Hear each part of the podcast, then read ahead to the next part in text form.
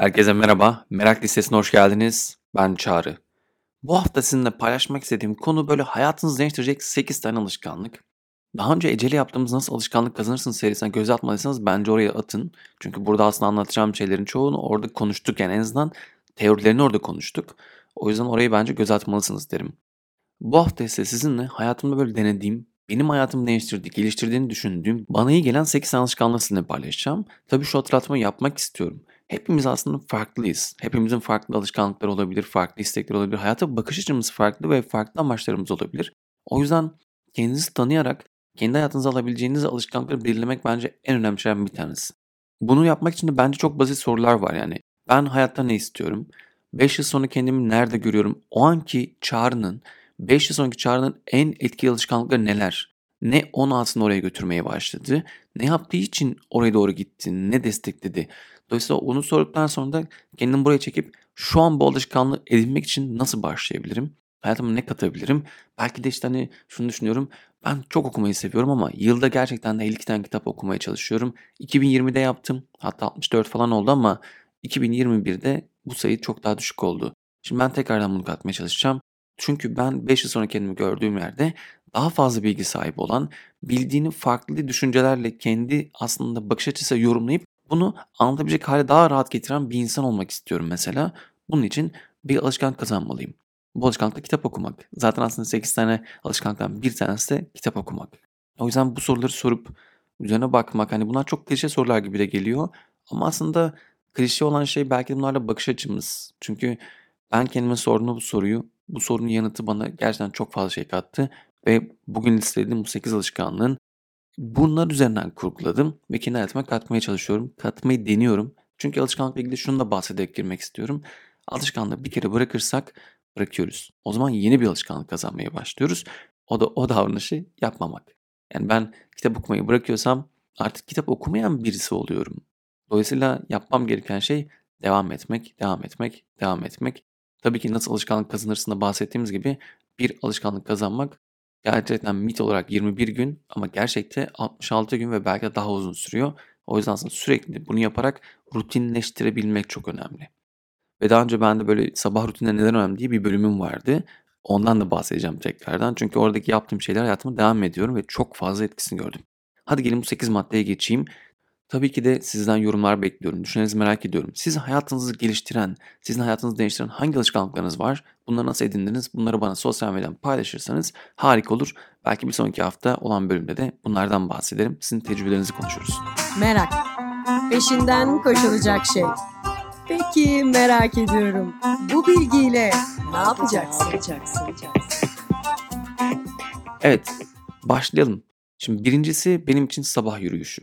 Ben yürümeyi zaten çok seviyorum. Sosyal medyadan takip ediyorsanız görmüşsünüzdür. Hatta yürüme süremi 2 saate çıkarttım. Yani başladığım zaman bir yerden bir kahvemi alıp yürüyorum ve bunu da genellikle mesela paylaşıyorum. Yani Karaköy'den Bebe'ye yürümek İstanbul'da. Hem etrafı yürürken bir şeyler dinliyorum, bir şeylere bakıyorum. Hem etrafı keşfediyorum hem de yürümenin iyi geldiğine inanan birisiyim ben. Ve bu yüzden bunu deniyorum. Ve yürüyorum. Ama şimdi kendi hayatıma katmak şeyden bir tanesi sabah yürüyüşü. Ve bu her şeyden önce uyanır uyanmaz böyle direkt başlamak. Yani siz uyandığınız zaman ne yapıyorsunuz? Alarmı mı kapatıyorsunuz? Telefondan sosyal medya gezinmeye mi başlıyorsunuz? Duşa mı giriyorsunuz? Kahvenize koymak için kahveye mi gidiyorsunuz? Ne yapıyorsunuz? Ya da direkt hemen böyle gözler mutlu gözlerle açıp bilgisayarın başına oturup işe mi başlıyorsunuz? Bunları ben de yapıyordum.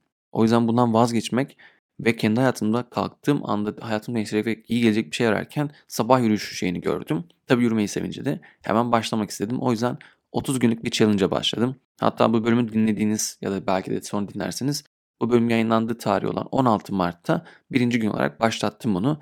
Sabah uyanıp evden çıkıp 20 dakikalık bir yürüyüş yapacağım. Bu sayede de her gün de bunu paylaşacağım sosyal medyadan. O yüzden sabah yürüyüşün nasıl gittiğine bakmak isterseniz beni Instagram'dan takip edebilirsiniz. Her sabah oradan paylaşacağım. İkincisi ise sabah sayfaları yazmak. Sabah sayfaları yazmak oldukça önemli. Güne başladığınız anda hiçbir şey yapmadan her şeyden uzak kalıp 3 sayfa boyunca bilinç akışı şeklinde aklınıza geçen her şeyi yazmak. Bu inanılmaz güzel bir teknik çünkü çok rahatlatıcı, yaratıcılığı inanılmaz yükseltiyor, içsel düzeni sağlıyor. Zihnimizdeki çakalların ya da sabatör diyeceğimiz bize olumsuz düşünceler döngüsüne sokan kendi iç seslerimizi düzenlememizi sağlıyor. Bir harmoni, bir denge kurmamızı sağlıyor ve güne tertemiz başlıyoruz. Aslında tertemiz derken olumsuzlukları görüp bunların aslında gerçek olmadığını farkına varıp çok daha gerçek olana ana gelip hemen hayata başlıyoruz. O yüzden sabah sayfaları yazmak ben çok güzel, çok da önemli. Buraya hemen Melody'nin bir tane Melody'nin sabah sayfaları videosu var. Onu da buraya ekledim. Bence açılımlardan bir izleyin bakın derim. Onun tecrübesi çok güzel anlatıyor burada. Üçüncüsü ise kitap okumak. Zaten bölümün başına bahsettim. Kitap okumaya çalışıyorum ve günde bir saat kitap okumaya çalışıyorum. Bu oldukça zormuş bu kitap alışkanlığı kazanmak. Ama şunu yapıyorum. Elimin erişebildiği her yerde kitap var. Çantamda kitap var. Yani arkadaşlarımla gece dışarı çıksam bile ben çanta taşıyan bir insanım. Ve her zaman içerisinde bir tane kitap olur. Çünkü ne olur ne olmaz ben toplu taşıma kullanıyorum. Ve 10 dakikada olsa birkaç sayfa kitap okumak bana iyi geliyor. Evde başucumda bir kitap duruyor. Benim işte televizyon karşısına geçtiğimde koltuğun hemen yanında elimin uzanabileceği mesafede bir kitap var. Çünkü kitap okumak alışkanlığı gerçekten zor kazanıyormuş ve elimin ulaşabileceği her yere telefondan çok kitap koymaya çalışıyorum. Çünkü telefon yakınımda olursa telefona gidiyorum. Ama kitap yakınımdaysa kitabı tercih ediyorum. Dizi izlemektense ya bu kitap ne anlatıyor deyip açıp bakıyorum. O yüzden kitap okumak için gerçekten sürekli devam etmek gerekiyor. Çünkü alışkanlığı bir kere bırakırsak demiştim yani bir daha bırakmış oluyoruz ve kitap okumamaya başlayabilirim. Öyle bir alışkanlığım olur. O yüzden onu istemiyorum. Kitap okuma alışkanlığımı arttırmak istiyorum özellikle. Dördüncüsü ise spor yapmak. Bunda zorlanıyorum. Aslında ben sabah rutinleri neden önemli diye bir bölüm yapmıştım, bahsetmiştim size.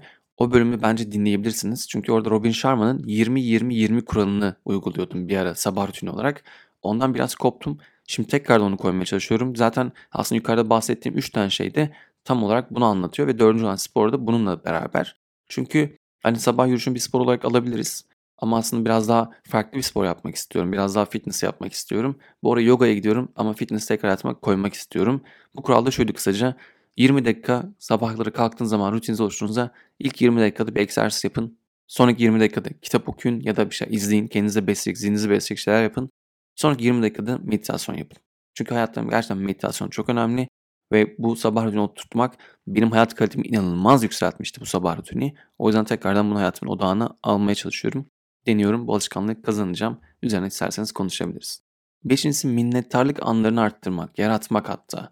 Bu benim için çok zor bir şeydi. Çünkü daha önce minnet duyduğum ya da işte ya şükran duyduğum anları böyle koymak falan çok çok zorlayan şeydi.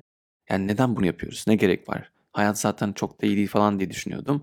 Oysa şimdi baktığım zaman ve baktığımda hani örnek aldığım kişilerin hayatlarına baktığımda bu çok büyük bir yer kaplıyor. Çok da önemli onlar için. O yüzden ben de hayatıma koymaya başladığımda bunun farkını görmeye başladım. Hayatta minnet duyduğumuz, şükran duyduğumuz anları yaratmak hem anda kalmayı kolaylaştırıyor hem de bakış açımızı inanılmaz değiştiriyor. Çünkü aslında ne düşünüyorsak biz onu yaratıyoruz.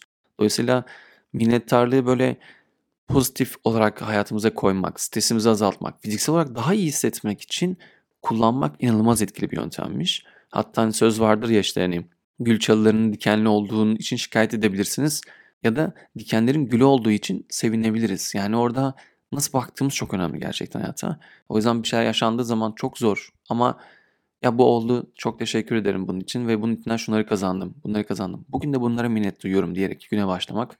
Özellikle sabah sayfaları yazarken bunları dahil etmek oldukça önemli. Bana çok iyi geliyor çünkü. Altıncısı ise zihinsel dayanıklılığı arttırmak. Gerçekten hani bahsetmiştim öyle bölüm hala yapmadım ama tükenmiş sendromu yaşadığımda oldukça zorlandığım bir süreçti. Zihinsel dayanıklılığımın ne kadar aslında olmadığını yani varmış ama o kadar kadar gidebiliyormuş. Aslında hayatımda koymam gereken, kendi hayatıma eklemem gereken çok fazla alışkanlık ve destekleyecek mekanizma varken ben onları tam olarak koyamamışım. O gün fark ettiğimden beri zihinsel sağlığıma olmadığı kadar önem veriyorum. Hiç olmadığı kadar önem veriyorum. Çünkü çok çok önemli. Her şey aslında zihnimizin nasıl düşündüğüyle, zihnimizi nasıl rahat edebildiğimizle, strese çıkabileceğimiz mekanizmaları kurabildiğimizde rahatlatıyor. O yüzden zihinsel dayanıklılık çok önemli. Zaten Mental Fitness diye bir bölüm yapmıştım. Orada 15 tane pratikten bahsetmiştim. Bence açıp o bölümü dinleyin. Çünkü gerçekten de zihinsel olarak kendimizi rahatlattığımızda hayat kalitemizi, arttırabiliyoruz. Yeni alışkanlıklar kazanmamız kolaylaşıyor. Hayatta duyduğumuz güven artıyor. Hayatın akışına, hayatta yaşanan şeylere bakış açımız değişiyor ve yaşanan durumlar içerisinde daha olumlu bakmaya başlıyoruz. Ve bakış açısı gerçekten de her şey aslında. Yani bir şeyin ne kadar iyi olduğunu olmadığını görmek için aslında buna bakabiliriz. Yani bazı olaylar başımıza geldiği için Baktıktan sonrasında belki diyoruz yani evet bu iyi ki gelmiş, iyi ki bunu değiştirmiş falan gibi. Ama o anın içerisindeyken bir anda bunun farkına varabilmek için çalışmak, o anda zihinsel dayanıklılığımızı tutmak çok önemli. Çünkü bazen ister istemez bir şey başımıza geldiğimizde ya çok kötü oldu, hayatımda her şey benim üstüme geliyor, ben bu kadar şey yapamıyorum falan deyip gidebiliyoruz, dağılabiliyoruz. Bu oldukça doğal yani insanız çünkü. Ama bu anlarda verdiğimiz tepkileri değiştirebilmek de nasıl o anda çıkabileceğimiz, nasıl başa çıkabileceğimiz, nasıl kendimizi destekleyeceğimiz, yaşanan şey içerisinde bir anda farklı fırsatları görüp belki de odağımızı değiştirip o anda oradan kaçıp daha az böyle kendimize zarar verecek, kendimizi hırpalayacak şekilde uzaklaşabiliriz. O yüzden mental sağlık yani zihinsel dayanıklılığı arttırmak bence edinebileceğimiz en güzel alışkanlıklardan bir tanesi. Yedincisi ise ben zamanı yaratmak. İşte İngilizce'de me time deniyor buna. Yani aslında yalnızlığın tadını çıkartmak. Ben bu ara işte sosyal medyada görmüşsünüzdür. Yürüyorum demiştim hani bölümün başına da. Ve yürüyüşleri genelde yalnız yapıyorum. Yalnız kalmak benim için oldukça zormuş. Bunu fark ettim ben. Ve o yüzden hayatımdaki ben yani zamanı, kendimle kaldığım zamanı arttırıyorum ve bunu daha kaliteli hale getirip daha keyif aldığım aktivitelere dönüştürdüm. İşte yürümek çok keyif alıyorum tek başına. Başka insanla yürümek de keyifli ama tek başına yapmak bunu çok güzel. Bir kafeye gidip kitap okumak oldukça iyi geliyor. Ya da evde tek başıma kaldığımda kendimle olup düşünmek, bazen sıkılacak alanlar yaratmak ve bunlardan keyif almak çok iyi geliyor. Bazen ben zamanını kendime bakımla geçirmeyi tercih ediyorum. Yeni şeyler deniyorum. Yani geçen gün bir maske aldım. Kil maskesi yapıyorum şu anda. Çok ilginç bir deneyim. Ama çok da iyi geldiğini fark ettim. O yüzden arada bunu da yapmak iyi geliyor mesela. Ben zaman içerisinde bunları da koymak iyi geliyor. Ya da ben zaman sadece bazen kendime hediye etmek istediğim bir şey yapmak da olabiliyor. O yüzden oldukça önemliymiş. Kendimizle vakit geçirmek, sıkılmaya izin vermek ve yalnızlığın keyfini çıkartabilmek. Müthiş bir alışkanlık. Bunu zorlanıyorum ama yapmaya devam edeceğim ve hayatımdan çıkartmak istemeyeceğim. Benim kalitemi de, hayat kalitemi de arttıran bir alışkanlık. Sekizincisi ise sosyal medyayı kontrol etmeyi öğrenmek. Daha önce böyle dijital minimalizm diye bir video yapmıştım. Hatta kitabı yani Cal Newport'un dijital minimalizm kitabını kesinlikle okuyun derim sosyal medya algoritmaları gerçekten bizi kontrol etmeye başladı ve biz farkında olmadan bir anda hayatımızın kontrolünü sosyal medyalara verdik. Algoritmaları teslim ettik. Kendimizi edilgen konuma sokuyoruz. Ve bu edilgen konuma soktuğumuz için de sosyal medya bizi yönetiyor ve yapmak istediğimiz hayatta farklı görmek istediğimiz birçok şeyden de hani uzaklaşıyoruz. Mesela geçen gün fark ettim. Mesajlaşırken yürüyordum. Bir baktım sadece yere bakmışım ve etrafımdaki hiçbir şey izlemiyorum. Sonra telefonu cebime koydum ve etrafıma bakmaya başladım. Ya ne kadar farklı binalar var. Ne kadar farklı insanlar var etrafta. Ve o anda gökyüzü böyle güneş batıyordu. O kadar güzel gözüküyormuş ki. Ama ben bunu fark etmeseydim sosyal medyada arkadaşlarımla paylaşıyorum, bir şeyler gönderiyorum, bir şeylere bakıyorum derken o anın tadını çıkartmayı atlıyormuşum. Kaçırıyorum. O anda hani tadını diyorum ama o muhteşem gökyüzündeki gün batımını kaçırıyorum ve bunun farkına bile varmayacaktım büyük ihtimalle. Ve birçok zamanda belki de farkına varmadım. O yüzden sosyal medyaya da edilgin değil, kendi gücümüzü elimize aldığımız, kontrol ele aldığımız bir şekilde bunu kontrol etmeye başlamak önemli. Ben bildirimlerim kapalı, hiçbir şekilde bildirimim açık değil hiçbir sosyal medyada ve örneğin mesela Twitter akışımı değiştirdim komple. Daha önce baktım ve bana hani böyle kızgın akış diye bir şey var Twitter'da. Beni içine çeken, ülke gündemi ki çok hızlı değişiyor ve yakalamak çok mümkün değil. Bir şey ne olmuş derken yarım saat sonra farklı bir konu öne çıkıyor falan ve bu çok çok yorucu. Ve bu yorucu süreçten kurtulmak için bu tür paylaşımları yapan birçok insanı takipten çıkardım ya da sessize aldım. Çıkartamıyorsam da. ve daha çok gelişim ve öğrenme odaklı paylaşımlar yapan insanlara takip etmeye başladım. Onların paylaştıklarını daha çok beğeniyorum ki önüme onlar gibi şeyler çıksın ve Twitter'ım şu anda çok güzel. Gerçekten güllük gülistanlık diyebilirim. Girdiğim zaman bazen tabii ki de hani hala kızgın akışta tutmaya çalışıyor. Ama çok keyifli, bana iyi gelen, beni besleyen içerikler önüme çıkmaya başladı ve bana çok iyi geliyor. Eskiden haber almak için Twitter'ı çok kullanırdım. Artık haber almak için yavaş haberciliği tercih ediyorum. İşte bu da Aposta, Kapsül gibi e-bültenler olabiliyor. Nevşin Mengü gibi, Murat Yetkin gibi, işte YouTube'da içerikler üreten Cüneyt Özdemir'i çok şey yapmasam da arada ona da bakıyorum. YouTube'dan bazen ya ülkede ne olmuş deyip onların videolarına bakıyorum. Ya da bazen de işte podcast'te haber içerik üreten Kısa Dalga gibi yerleri takip ediyorum ya da Medyascope gibi. Oradan zaten ihtiyacım olan haberleri alıyorum. Ve bu sayede aslında inanılmaz büyük bir rahatlığa kavuştum. Hem sosyal medyayı ben kontrol ediyorum artık nerede ne kadar olacağımı. Hem de kendim aslında bu gücümü alabildiğim için de çok rahat ve mutlu hissediyorum. O yüzden Bu 8 alışkanlıkta bence en önemli şeylerden bir tanesi bu. Bu bölümde sizinle 8 tane alışkanlık paylaştım. Gerçekten bunları hızlıca anlatmak istersem tekrardan neler de bunlar dersem. Bir sabah yürüyüşü, 2 sabah sayfaları yazmak, 3 kitap okumak, 4 spor yapmak, 5 minnettarlık anları yaratmak, 6 zihinsel dayanıklılığı arttırmak, 7 ben zamanlı oluşturmak ve yalnızlığın keyfini çıkartmak, 8 sosyal medyayı kontrol etmeyi öğrenmek. Benim hayatımı değiştiren, hayat kalitemi arttıran alışkanlıklar bunlar. Sizlerin alışkanlıkları neler? Siz hayatınıza hangi alışkanlıkları katmak istiyorsunuz? Sizin hayatınızı değiştiren, size çok iyi gelen hangi alışkanlıklar var? Bunları sosyal medyadan paylaşmayı unutmayın. Beni de etiketlerseniz ya da mesaj atarsanız Instagram'dan küpeli çağrı ya da merak listesi hesaplarından mutlu olurum. Bu bölümün iyi geleceğini düşündüğünüz arkadaşlarınız varsa onlarla paylaşırsanız ayrıca çok sevinirim. Her pazar paylaştığım merak bülteniyle kişisel gelişiminizde, meraklarınızda böyle öğrenmenize dair yeni şeyler keşfedebilirsiniz. Onu takip etmeyi, abone olmayı unutmayın ve tabii ki de beni desteklemek isterseniz, daha etkili içerikler üretmem için destek olmak isterseniz bana kahve ısmarlayabilirsiniz Patreon'dan. O hesapta hemen açıklamalarda var.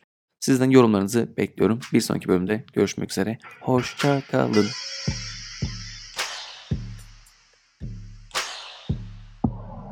Merak ediyorum. Sen de merak ediyor musun? Neyi merak ediyorsun? Meraklı biri misin? Merakını nasıl gidereceksin?